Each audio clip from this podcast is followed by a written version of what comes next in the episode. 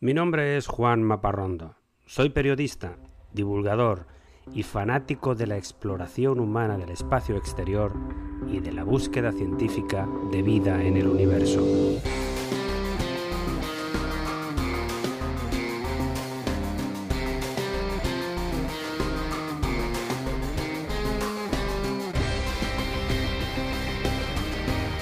Este es mi podcast de divulgación sobre temas espaciales, sobre astronomía, constelaciones, robots viajeros, planetas y galaxias, asteroides, historias de astronautas, vida extraterrestre y todo tipo de gente loca por las estrellas.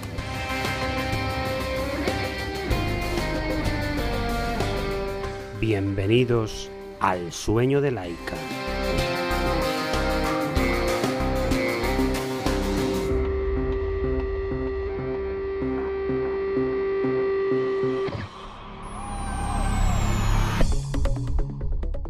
Me gusta empezar cada episodio con algo divertido, con una anécdota. Y te cuento que Jeff Bezos, el propietario de Blue Origin, sigue vendiendo vuelos al espacio. En esta semana se ha lanzado el segundo de los cohetes New Shepard con cuatro tripulantes a bordo, para llegar hasta una altura de apenas 100 kilómetros durante unos escasos 4 minutos. Bezos fue pasajero en el primero de los vuelos, realizado en el mes de julio de este año. La sensación del vuelo de esta semana es la presencia de un hombre, William Shatner, que no solo es el pasajero de más edad que ha subido hasta la frontera de los 100 kilómetros, con 90 años, muy bien llevados por cierto, sino que además es una celebridad muy conocida. Es un actor que interpretó durante años al personaje del capitán James Kirk en la serie de televisión y cine Star Trek. El vuelo salió bien, y los pasajeros regresaron a la Tierra a los pocos minutos después de una experiencia inolvidable. Y observa que digo pasajeros, no astronautas, pues la mayoría de los expertos en la industria espacial consideran que estos cuatro viajeros, aunque hayan pasado de la barrera de los 100 kilómetros, aunque hayan podido ver y fotografiar perfectamente la curvatura de la Tierra y la oscuridad del espacio, no han llegado a la altura orbital. No son astronautas. Para estos críticos puristas de la astronáutica, la aventura espacial del mítico capitán de la nave Enterprise de Star Trek sigue siendo un viaje de ficción.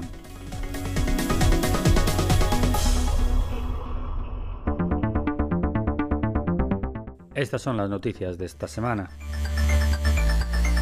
En la madrugada del viernes se realizó con éxito el lanzamiento de 36 nuevos satélites de la empresa de comunicaciones OneWeb, a bordo de un cohete ruso Soyuz desde el nuevo puerto espacial de Vostokny en el oriente de Rusia. OneWeb es una empresa de capital británico que quiere ofrecer servicios de Internet a escala mundial, con una red de 648 satélites situada a 1.200 kilómetros de altura, y que con este lanzamiento ya tendrá más de la mitad de los satélites en órbita. La batalla comercial se está librando con Starlink, la empresa de Elon Musk, que tiene el mismo objetivo de ofrecer Internet mundial, con una red de 30.000 satélites mucho más pequeños.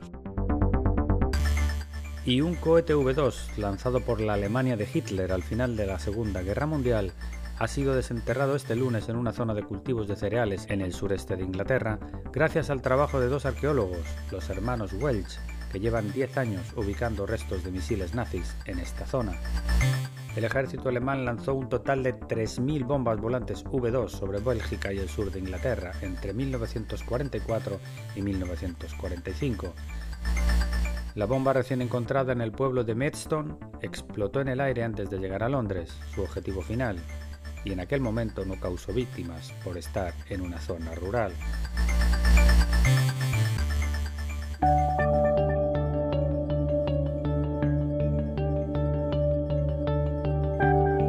Entramos ahora en la sección principal del episodio de hoy, que está dedicado a la famosa ecuación del astrónomo Frank Drake.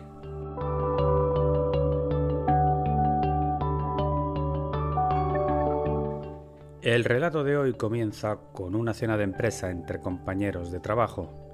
Bueno, no cualquier empresa ni cualquier compañero de trabajo, la cena en sí fue en el laboratorio nuclear de Los Álamos, donde se diseñó la primera bomba atómica, y entre los participantes estaba un premio Nobel de Física llamado Enrico Fermi, que fue el padre de la generación eléctrica con energía nuclear.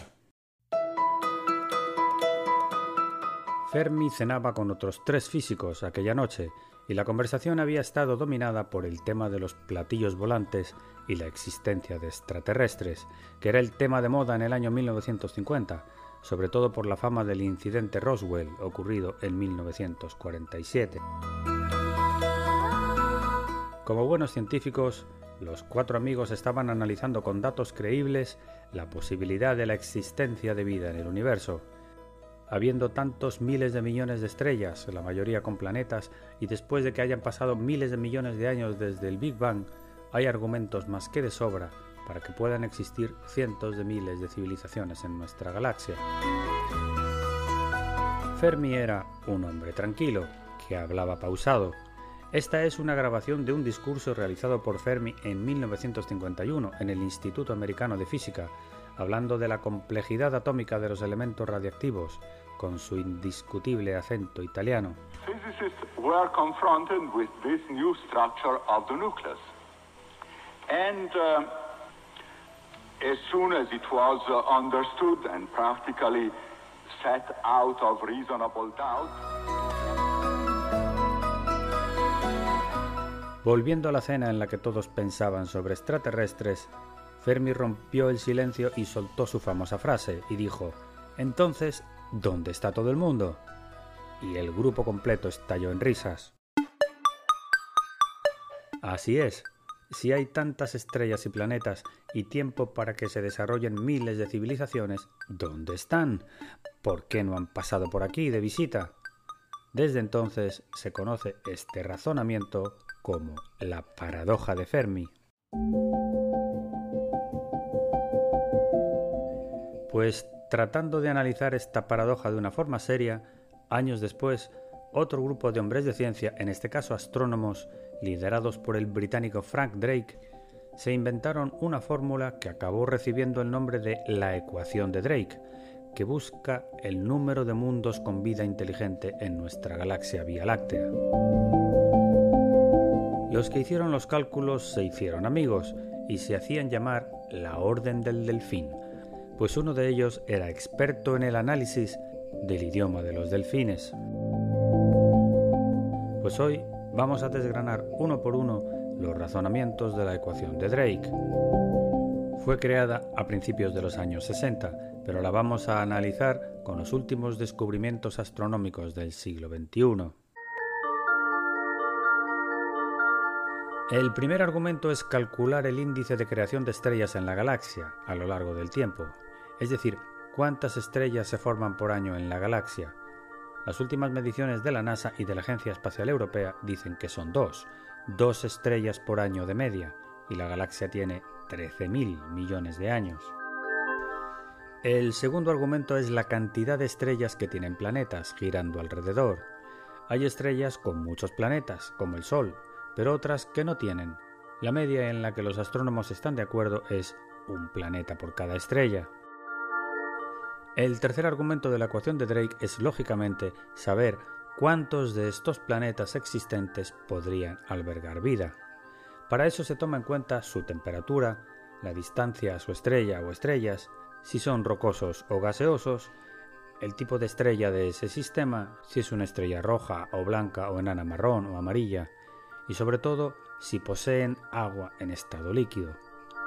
Los cálculos más aceptados hablan de que un 40% de los planetas existentes podrían albergar vida. Seguimos acotando el objetivo con el cuarto argumento. Y aquí es donde llega realmente la reducción significativa. El cuarto argumento es la cantidad de planetas en los que realmente se ha desarrollado la vida. Y aquí hay mucha controversia. Hay quien afirma que el desarrollo de la vida es algo común, puesto que surgió en la Tierra apenas 500 millones de años desde la formación del planeta, muy pronto, si tenemos en cuenta que la Tierra tiene 4.500 millones de años, pero solo surgió una vez en la Tierra, que sepamos, y no hemos encontrado evidencias de vida en otros lugares, así que no debe ser tan fácil.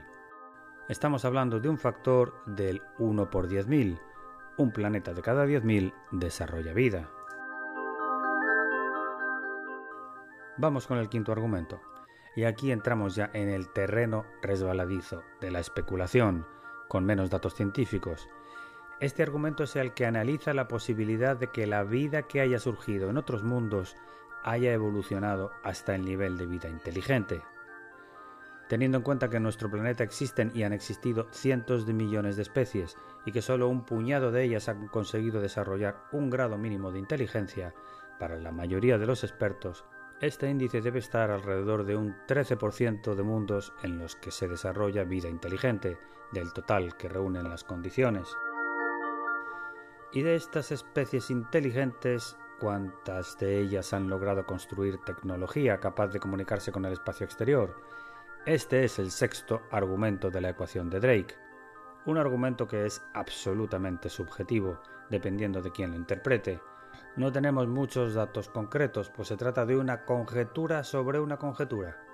En nuestro planeta, eso sí, solo una de cientos de millones de especies que han existido, el Homo sapiens, tiene capacidad de tecnología para comunicarse con el espacio.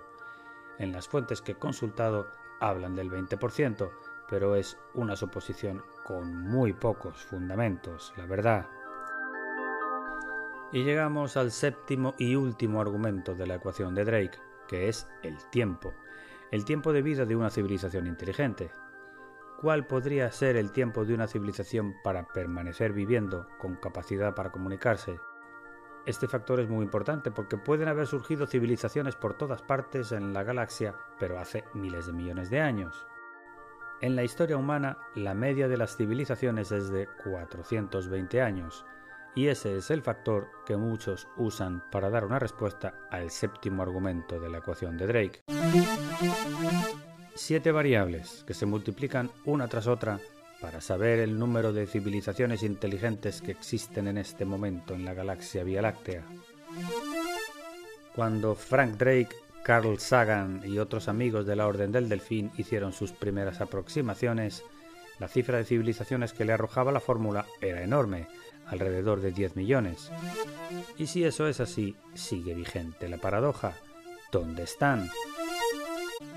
Para mí la respuesta es que la Vía Láctea es realmente muy grande. Por ejemplo, un mensaje nuestro al centro de la galaxia tardaría 28.000 años en llegar, porque hay una distancia de 28.000 años luz hasta allá. Podríamos enviar un mensaje ahora y esperar la respuesta para dentro de otros 28.000 años. A lo mejor esa es la respuesta a la paradoja de Fermi. Los últimos avances en astronomía han ayudado a delimitar los primeros tres factores de la ecuación, de modo que hoy en día los expertos hablan de 15 millones de civilizaciones, si son optimistas.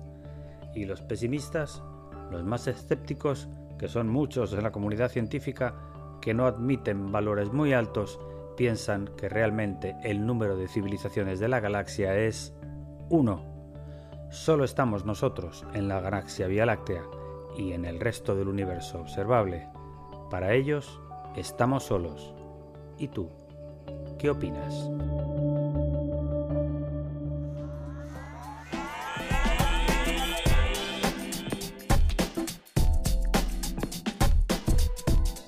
Y no quiero cerrar este episodio sin lanzarte el desafío de la semana. Te invito a que busques algún capítulo de la serie de ciencia ficción Star Trek para que veas al capitán Kirk de la nave Enterprise el mismo que esta semana ha subido al espacio en un cohete de Blue Origin. ¿Quién llegara a 90 años con esa energía?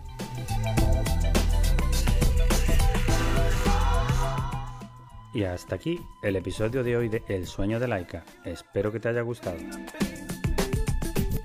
Escríbeme a laika.podcast.gmail.com o sígueme en mi cuenta de Instagram laika.podcast.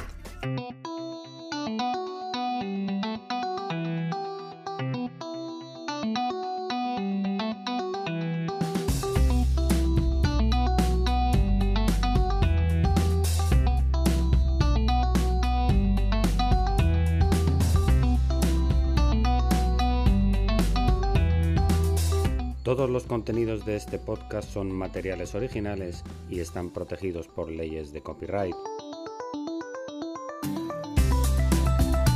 Todas las músicas y sintonías han sido compradas a sus autores o son de reproducción libre.